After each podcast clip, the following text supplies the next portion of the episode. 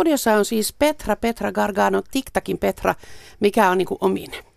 Ai näistä vaihtoehdoista. Niin. Kaikki tuntuu aika luonnollisilta. Mm. Harmittaako sua joskus, että vielä puhutaan TikTakin Petrasta? Se, sanotaan näin, että se harmitti mua ehkä viisi vuotta sitten, mutta nyt mä oon jo niin kuin, mä oon sopeutunut siihen jollain tavalla. Et musta tuntuu, että toi Vain elämää retki teki mulle oikeasti monessa mielessä tosi hyvää. Että siihen asti jotenkin sitä TikTok-menneisyyttä. Mä oon toki aina ollut siitä tosi ylpeä, mutta se on vähän ollut silleen, että, että mä nyt haluan tuoda tätä mun soolouraa et viedä eteenpäin ja mm. jotenkin, että että en halunnut niin kuin ainakaan niin kuin liikaa tuoda sitä TikTok-asiaa esille. Ja sitten kun mä en myöskään siis omilla keikoilla ennen vain elämää soittanut TikTokin biisejä, mutta sitten siellä kun rupeskin niin kuin kuuntelemaan, miten nämä muut kollegat, joita arvostaa ihan hirveästi, että mit, miten he on niin kuin, kokenut sen bändin ja millaisia versioita he oli tehnyt ja miten hienoja biisejä TikTokilla oli, niin sitten jotenkin mulla niin kuin, joku luukku aukes omassa päässä, että, että olen ylpeä siitä, että olen TikTokin Petra ja se on ihan fine. Ja tosiaan myös otin niin kuin omaan keikkasettiin TikTokin biisejä ja se on tuntunut hirveän luonnolliselta. Että se vaan vaati sen kymmenen vuotta. No mutta se on aika pitkä aika, mutta kumminkin. Niin, kyllä. Petra, kyllä me TikTokistakin jutellaan tuossa vähän tuonnempana, mutta olen nyt ensin soolo, Petra. Kyllä. Soolouraa kestänyt kymmenen vuoden ajan, siinä on tullut kolme albumia, eikö niin? Kyllä. Ja et ole yrittänyt erityisemmin peitellä sitä, että ei se soolouraa rakentaminen mitään helppoa ole ollut. Ei todellakaan, että ehkä senkin takia siihen TikTokkiin on ollut semmoiset ristiriitaiset tunteet, että musta tuntuu, että siinä niin kuin varsinkin ensimmäisen levyn kohdalla, kun itsellä oli tosi vahvasti se fiilis, että mä alan rakentaa mun omaa uraa ihan alusta. Että työhanskat käteen ja mä rupean itse säveltää ekaa kertaa biisejä ja sanottaa biisejä, niin mulla oli ilmi selvää, että että mä aloitan alusta, mutta sitten tuntuu, että jotenkin tämä ala oletti, että Petra jatkaa siitä, mihin TikTok ikään kuin jäi.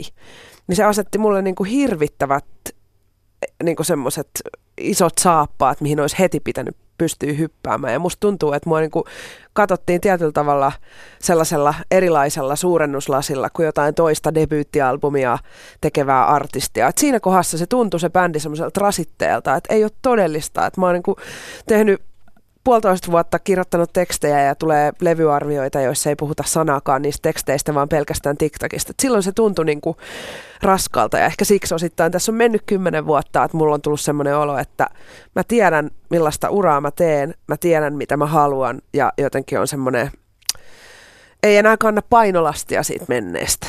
No jos nyt tulisi avaruudesta joku olento kysymään, että minkä sortin muusikko olet, niin mitä sanoisit?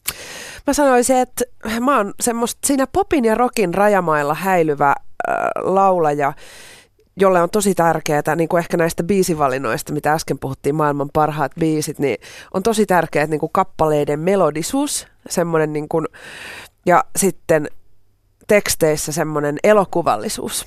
Aa, pitääkö nähdä silmissä? Joo, pitää. Joo tarinoita. Kyllä, mä en ole koskaan ollut semmoinen niin kuin taivaanrannan maalari, kun mä kirjoitan, vaan se on hyvin semmoista konkretiaan nojaavaa se mun tekstittäminen. Ja sen on tavallaan löytänyt tässä tekemällä. Eihän sitä opi kuin tekemällä. Onko ollut kynnystä alkaa teke- tehdä itse? No silloin TikTok-aikoina oli, koska me oltiin tavallaan niin totuttu siihen sapluunaan, millä sitä musiikkia tehtiin, että kyllä mulla oli jännitti aika paljon sit sen oman musan kanssa niin kuin esiin tuleminen, kun sitä on aika eri tavalla alasti ihmisten edessä, kun toki myös kappaleet kertoo sellaisista asioista, mitkä on itselle tosi paljon tärkeämpiä. Niin se on ollut raskastakin välillä. Ei oikeastaan kritiikin vastaanottaminen ei ole ollut raskasta, vaan lähinnä ehkä se, että on ollut välillä semmoinen fiilis, että, että mua ei noteerata – ihmiset ei huomaa, ihmiset ei tiedä, mitä mä teen. Et, et mä oon tehnyt levyllisen matskua ja sitten tuntuu, että, niinku, että se tieto ei ole mennyt niille potentiaalisille kuuntelijoille. Et siinä musta toi Vainelämä oli ihana retki, että tosi moni semmoinen tyyppi, jonka mä olisin tietenkin toivonut, että mä olisin tavoittanut jo vuosia aikaisemmin, on nyt löytänyt ne mun kolme levyä ja kuunnellut niitä niinku kaikkia taaksepäin. Et se on ihanaa, kun musiikki ei vanhene sillä tavalla. Niin, aivan hyvä pointti. Sä oot sanonut jossain haastattelussa, että, että TikTokin aikana sinulla oli välillä semmoinen olo, että ette tansannut kaikkea, koska menestys tuli niin helposti, niin onko nyt tullut päinvastaisia tuntemuksia? Maksetaanko nyt sitä helppoutta? On tullut sellainen fiilis, että että tosissaan niin kuin, että se on ihan oikein, että mä teen töitä sen menestymisen eteen ja samaan aikaan on ollut myös semmoinen tunne, että, että jokainen hyvä asia, mikä tulee eteen, niin kuin vaikka esimerkiksi se, että Radio Suomen toiseksi soitetuin kappale oli pari viikkoa sitten, niin mä vedän näin biisi, joka on mun viimeisin sinkku. Niin siis se tuntui mulle niin isolta. Se oli niin, niin kuin, se tuntui niin hyvältä ihan eri mittakaavassa kuin silloin TikTokin aikoina, kun biisit soi joka puolella ja jotenkin musta tuntuu, että kaikki mihin me koskettiin muuttui kullaksi tavallaan. Että sitä ei osannut myöskään silloin arvostaa samalla tavalla. Ja sitten nyt kun oikeasti ne biisit on tullut omasta kynästä ja niin kuin pitkällisen kirjoittamisen tuloksena, niin se kaikki hyvä tuntuu ihan eri tavalla. Et en vaihtaisi siihen niin kuin mm. menneeseen ikinä mm. takaisin. Mm. Öm, miksi musiikkia on pakko tehdä ja tarkoitan nyt siis myönteisessä, myönteisessä merkityksessä. Miksi musiikki? Kyllä mä oon sitä rehellisyyden nimissä jokaisen albumin jälkeen mä oon käynyt itseni kanssa semmoisen keskustelun, että että varsinkin jos on tullut semmoinen fiilis, että mä oon tehnyt kaksi vuotta levyyn eteen töitä ja tulee semmoinen ihminen, että ihmiset ei kuule sitä, ihmiset ei löydä sitä musaa, niin on käynyt sen mielessäni läpi, että onko tämä sen arvosta, kun sen ottaa niin raskaasti. Jokainen pettymys tuntuu ihan kauhealta ja jokainen onnistuminen tuntuu superihanalta, mutta sitten mä oon todennut, että se on osa mua että se ei ole semmoinen valinta, mitä voi tehdä. Et jos mä voisin valita, niin mä tosi mieluummin tekisin jotain, missä olisi niin kuin säännölliset kuukausitulot ja niin kuin työkavereita, joiden kanssa istuisi kahvihuoneessa. Se mm. olisi niin ihanaa, mutta kun mä en voi sitä valita, kun tämä on mun kutsumus. Musiikki valitsi sinut. Just näin. Niin. Aika hienoa toisaalta. Niin. niin. No minkälaisia, ettei menisi ihan valittamiseksi, eikä menekään.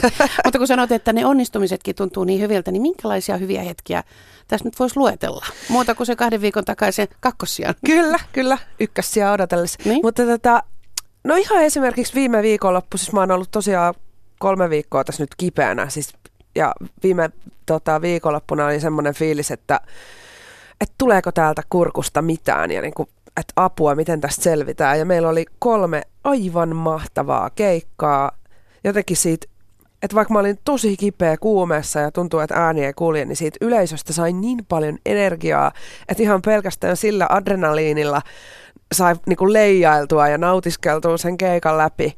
Niin tommoset hetket tässä duunissa tulee niin kuin, on aina 150 prosenttia lasissa. Ei ole niin mitään vähempää olemassakaan. Ja sitten jotenkin se suora palaute, mitä sieltä yleisöstä tulee, niin tuommoiset to, fiilikset, ne kantaa tosi pitkälle. 150 lasissa kuulostaa tavallaan kuluttavalta, mutta sitten toisaalta sehän voi olla helpotuskin, kun tietää, että tästä on vain yksi ja niin kun täyttä eteen. Että ei tarvitse miettiä, että miten pitäisi olla, että täyttää. No se on kyllä näin, mutta mun äiti aina sitten mulle välillä sanoo, että pitäisikö sun niin kuin vähän rajoittaa. Että kun mä oon myös luonteeltani aika semmoinen perfektionisti, että siinä vaiheessa sit, kun mä opiskelin myös samaan aikaan, kun tein musiikkia, niin toki se oli niin kuin aika haastava yhdistelmä. Ja sitten myös se, että, että kyllä mulle on tehnyt hyvää biisin tekijänä se, että on esimerkiksi tullut perhettä, että mulla on poika, joka on mulle maailman tärkein. Jotenkin se musiikki on semmoinen asia, mistä mä saan nautiskella, mutta se semmoinen mailasta puristaminen on tavallaan loppunut, koska se on vaan sellainen niin kuin, joo, se on se kutsumusammatti ja mä en koe, että mä voisin tehdä mitään muuta ja se on mun isoin, niin kuin duunina isoin intohimo, mutta silti mulla on elämässä tosi paljon kaikkea muutakin ihanaa. Niin se, sen balanssin löytäminen oikeasti vei aika monta vuotta ja nyt musta tuntuu, että se on aika hyvä. Kun olet noin totaalisesti musiikin viemä, niin miksi sitten opiskelut? Opiskelit äh, kemia Helsingin yliopistossa. Oliko niin, että gradu valmistui tänä vuonna vai? Joo, tämä Onneksi olkoon siitäkin. Kiitos. Niin. Mikä on muuten aihe? Öö, mä tein tuosta etyfosfonaattikemiasta, eli niin DNA-RNA-synteesistä. Selvä pyy. Kyllä. niin miksi sitten tämä tämmöinen haara? No, Tuleeko susta kemisti oikeasti joskus? Ei se ole poissuljettua. Mm. Mä, mua on aina kiinnostanut niin kuin monet asiat. Koko TikTokin ajan niin mä olin varma, että musta tulee lääkäri. Mm. Ja sitten kun TikTok lopetti, niin mä totesin, että musta tulee muusikko. se meni vähän tälle nurinkorisesti. Mutta sitten mä olin kuitenkin niin paljon panostanut siihen kouluun, että se ajatus, että mä lukeon jälkeen niin kuin tekisin pelkästään musiikkia tuntui vieraalta, että että mä ehdottomasti halusin niin kuin myös tavallaan hyödyntää sitä, sitä koulu, koulupuolta. Ja musta on, se vapauttaa mun käsiä. Kun mä, mä oon semmoinen luonteeltani semmoinen murehtija, niin se tunne siitä, että, että mä oon opiskellut itselleni ammatin, niin se jotenkin, mä nukun yöni paremmin. Tässä musiikkibisnes on kuitenkin niin ailahtelevaa ja tosiaan mä en tiedä, mistä mä vaikka kahden kuukauden päästä kuinka paljon silloin on keikkoja tai puhumattakaan puolen vuoden tai vuoden päästä, niin se tuo semmoista varmuutta. Se Suosittelen Kaik, kaikki te, jotka haaveilette muusikon urasta, niin kannattaa olla valmius tehdä myös jotain muuta. Se tekee hyvää moneltakin kantilta. Kyllä, se te- mm. teki myös pääkopalle niin, hyvää. Niin, sitä mä tein, mm. tein niin kuin edellistä levyä silleen, että mä tein aamupäivät graduun ja iltapäivät kirjoitin biisejä, niin se oli myös oikeasti tosi hyvää vastapainoa. Hei, kuunnellaan seuraavaksi tämä Mä vedän näin. Miten esittelisit tämä? Mitä haluat kertoa? Tämä biisi kertoo siitä, miten ö, pitää uskoa itseensä ja jotenkin ei antaa ympäristön määritellä, minkälainen sun pitäisi olla. Yle. Radio Suomi. Petra on tämän illan vieras. Mainitsit tuossa, että tämäkin liittyy vähän siihen jo moneen kertaan mainitun Vain elämäohjelman jälkimainikeihin. Sehän oli ohjelma, joka näytti, että mikä on telkkarin voima.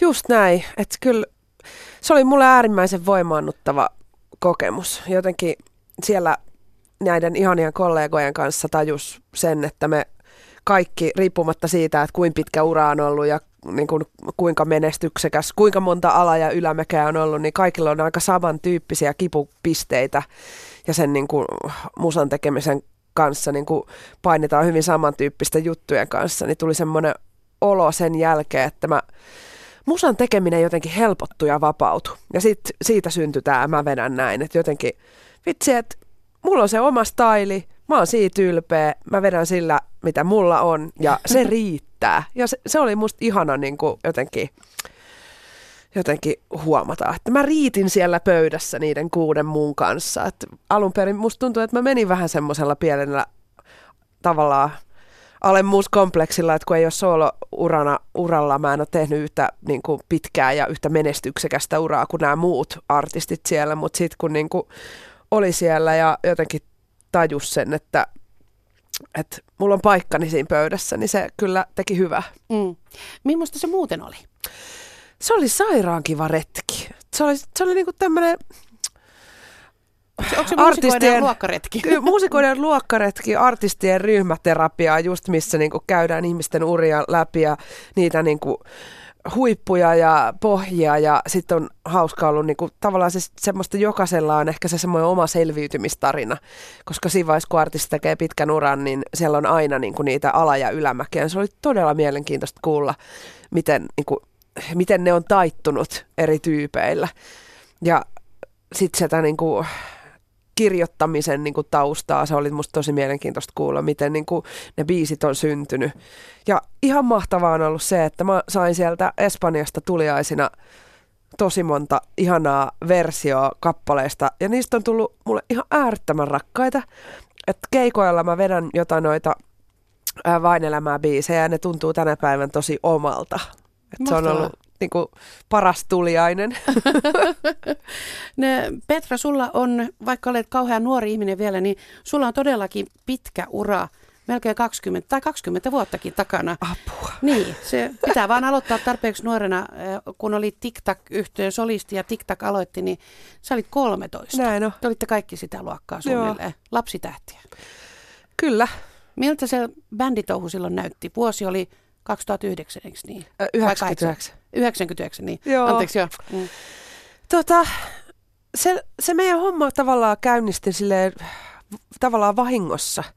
Et mä muistan, kun niinku, ei me oltu, ei, me ei tavoiteltu tähteyttä. Se oli musta ehkä se kantava voima, mikä siinä bändissä oli. Et me ei niinku tavoiteltu menestystä, me ei tavoiteltu tähteyttä, vaan me vaan haluttiin pitää yhdessä hauskaa musiikin kanssa. Et mä muistan, kun Noora löi vetoa levyyhtiön kanssa, että yksikään meidän biisi ei tule ikinä soimaan yhdessäkään radiossa.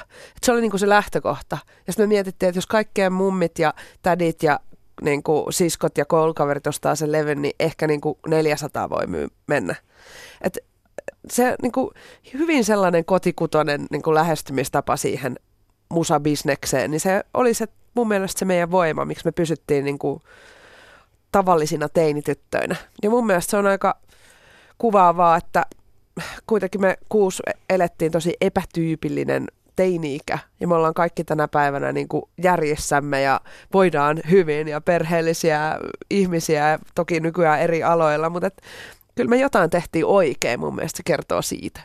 Mä muistan, mä olin silloin jo alalla ja muista, kun, kun käänneltiin levyä, että mitä on tullut uutisia. Tämä on tämmöinen TikTok-yhtiö, että nämä on aika nuoren näköisiä. Ja. Hyvä meininki, jaa, jaa, juu. Pohjois-Helsingin, mikä se oli? Bändikoulu. Pohjois-Helsingin bändikoulut, joo, että siellä tehdään selvästi hyvää työtä ja hyvää meininkiä, pantiin soimaan ja se joo. oli siinä. Niinpä. Niin. Se siis siinä mielessä myös, niin kuin tuossa aikaisemmin oli puhetta, että miten ala on muuttunut, niin se on niin toisenlaista nykyään, mm. kun on niin kuin, onneksi silloin ei ollut somea ja se jotenkin oli tavallaan just toi, miten sä kuvasit, että hei, hyvä meininki, laitetaan soimaan. Jotenkin asiat oli suoraviivaisimpia, yksinkertaisempia nykyään niin kuin tuntuu, että – että sillä kaikella muulla paitsi musiikilla on niin kuin ihan hirveän iso merkitys. Ja se ehkä itselle tuntuu välillä aika vieraalta, koska mä oon aina niin kuin tottunut ajattelemaan näin, että jos sä teet tarpeeksi hyvää musaa, niin se kantaa. Ja se on myös semmoinen ajatus, mikä on mua kantanut tää niin solouralla. Että se kysymys on vaan siitä, että mä teen vaan tarpeeksi hy- hyvän biisin, niin sitten tavallaan sit se radiosoitto lähtee käyntiin ja niin kuin musiikki edellä. Mm. Mutta se TikTok-aika oli, niin kuin sanoit tuossa, että silloin ei ollut somea. Ja, ja vissiin levyyhtiössäkin oltiin sitä mieltä, että, että mitä vähemmän omia, omista asioista kerrotaan, sitä parempi. Teillähän ei esimerkiksi ollut sukunimiä julkisuudessa. Ei. Silloin pystyttiin olemaan niin kuin eri tavalla kuin nykyään. Kyllä, siis mun mielestä kuvaavaa on se, että mulla, oli, siis mulla ei ollut salainen numero. Ei vai? Ei. Edes eikä, sitä tarvittu. Ei, ei mm. tarvittu, siis koska ne tavallaan kyllä nyt oli herra internet ja toki sen mun sukunimen olisi voista, jostain voinut kaivaa ja mm. sitä kautta olisi saanut sen mun puhelinnumero, mm. mutta ei se tavallaan silloin ollut se, ei ketään kiinnostanut. Ei se ollut se pointti. Se ei ollut se pointti, se musiikki oli se pointti, että tänä päivänä ei voisi kuvitellakaan, että olisi niin kuin Facebookissa oma puhelinnumero, niin voi kuvitella, mitä siitä seuraisi. Et se oli jotenkin, se oli pehmeämpää aikaa ja mä oon tosi onnellinen siitä, että me nuorina ihmisinä niin kuin koettiin se menestys siinä ajassa, koska kyllä mä niin kuin kauhulla tavallaan seuraa nykyään noita nuoria lauleja, jotka vaikka jonkun laulukilpailun myötä saa niin kuin hirveästi näkyvyyttä. Ja monesti se saattaa olla tosi niin kuin lyhytkestosta, että sä saat hirveän määrän näkyvyyttä hetkeksi. Ja sitten se romahdus saattaa olla tosi iso, että kun tuntuu, että asiat tapahtuu niin paljon nopeammassa syklissä ja musiikki on niin kuin niin paljon kertakäyttöisempää kuin silloin aikoinaan, niin me, me päästiin niin kuin jotenkin helpommalla. Se oli semmoinen murroskausi vähän, mihin se TikTok osui mun mielestä. Sitten tavallaan meidän bändin lopettamisen jälkeen niin tapahtui se iso murros, minkä kanssa sitten mä oon solo-uralla joutunut kamppailemaan ja se on niin kuin, ollut mulle iso haaste.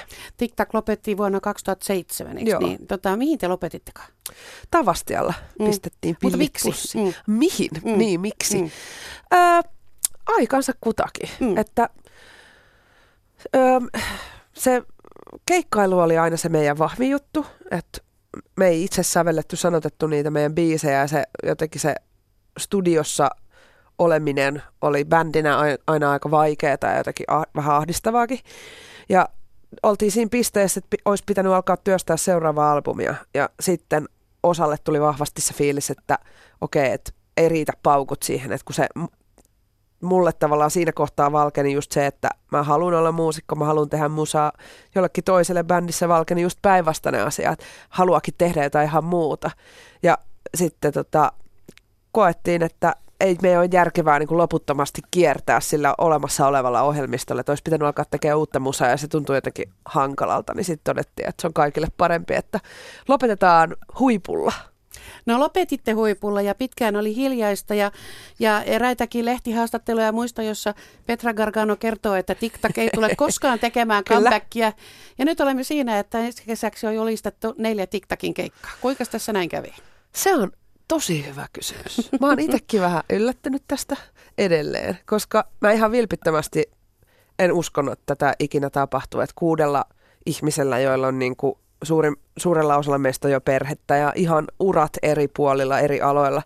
Että voiko tulla semmoinen hetki, että kaikille kävisi tämä asia, koska se tulee vaatii niin kuin puolen vuoden treenaamista ja suunnittelua ja kaikkea sitä duunimäärää. Mutta sitten yhtäkkiä me oltiin siinä tilanteessa, että itse asiassa kaikki muut mimmit oli sanonut, että joo, tehdään vaan. Sitten mä oon silleen, että, että okei, että mitä tähän nyt, mä, mä en jotenkin ollut itse ikinä uskonut, että me päästään siihen pisteeseen asti, että mun pitää oikeasti miettiä, mm. haluanko mä tehdä ne keikat vai en. Ja sitten kyllä mulla oli tosi kova juttu se, kun olin itse katsomassa Ultrabraata Ruisrokissa ja itse asiassa eilen Hartwell Areenalla bändi, joka oli mulle tosi rakas silloin teininä, mutta en ehtinyt näkee heitä ikinä livenä ja sitten Ruisrokissa comeback-keikalla ekaa kertaa niin kyyneleet valuu silmistä ja huudan mukana minä suojelen sinua kaikelta. Sitten tuli, siellä tuli jo semmoinen olo, että jos mä voin tarjota sillä kuitenkin suhteellisella pienellä tekemisellä jollekin tämän tunteen, minkä mä koen nyt, niin se niin on sen arvosta. mä olin kuule kirjoittanut tänne paperiin, että, että tota, te ette ole ainoa comebackia tekevä bändi, että tuoreeltaan on juuri taputeltu Ultra Braan paluukeikat, tietämättä, että Kyllä. säkin olit siellä. Että mistä tämä kertoo tämä, että bändejä tulee takaisin? Jos ei nyt sillä, sillä tavalla niin kuin vallan kiertämään, niin ainakin kesäkeikoille. Niin. Tota, onko se nostalgiaa vai onko, mitä se on? Se on varmaan nostalgiaa osaksi sitäkin, mutta sitten kyllä eilen kun mä olin sitä Ultrapraata katsomassa, niin jotenkin mun mielestä koko sen konsertin läpi paistoi se, että miten siinä konsertissa ja siinä bändissä on menty musa edellä. Et jotenkin se semmoinen, että niitä hittejä on vaan niin kuin lukemattomia, sairaan hyviä biisejä. Ja sitten ne semmoisetkin biisit, mitkä ei ollut radiosinkkuja, on silleen niin kuin tosi taitavasti tehtyjä ihania kappaleita, koskettavia biisejä. Ja nykyään kun tuntuu, että ihmiset tekee niin kuin uraa sinkku kerrallaan ja se on aika pirstaleista jotenkin se tämä koko musakenttä mun mielestä.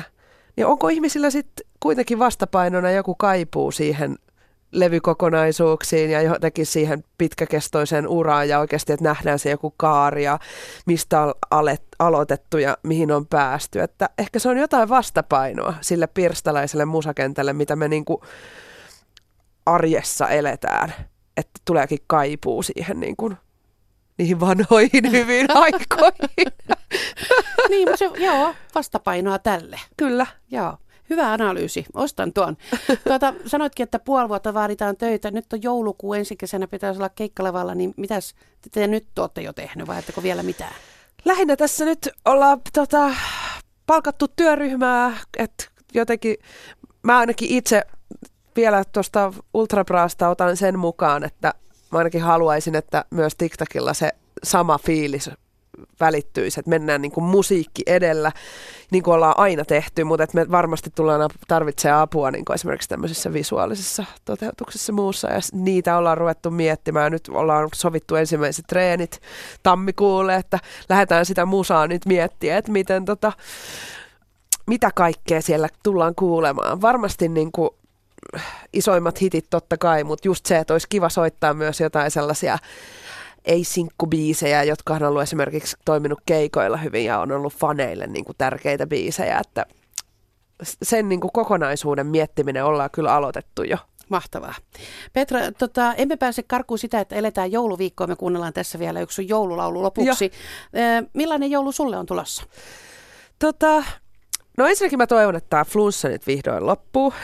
mä pääsen siis, mä oon kaikki jouluvalmistelut tekemättä, koska mä oon vaan levännyt, kun on ollut kuumetta ja muuta. Että tota, huomenna aloitetaan piparkakkutalon tekeminen ja piparit pitäisi leipoa ja jouluvalot pitäisi ripustaa ja joulusiivous on sentään onneksi, onneksi tota, hoidettu. Ja et, kyllä mä toivon, että nyt pinnistellään nämä pari päivää ja touhutaan ne kaikki jouluaskareet tehokkaasti ja sitten aatosta eteenpäin otetaan ainakin kolme neljä päivää ihan iisisti. Ihan mahtavaa. Joko sun poikas ymmärtää joulun päälle, eli siis joulupukin tuomia lahjojen? Totta kai, mm. joo, ja siis joulukalenteria hän kyllä joka aamu se on ensimmäinen asia. Musta tuntuu, että sen takia normaalisti hän herää kahdeksalta, mutta nykyään kuudelta, koska se joulukalenteri on niin kova juttu.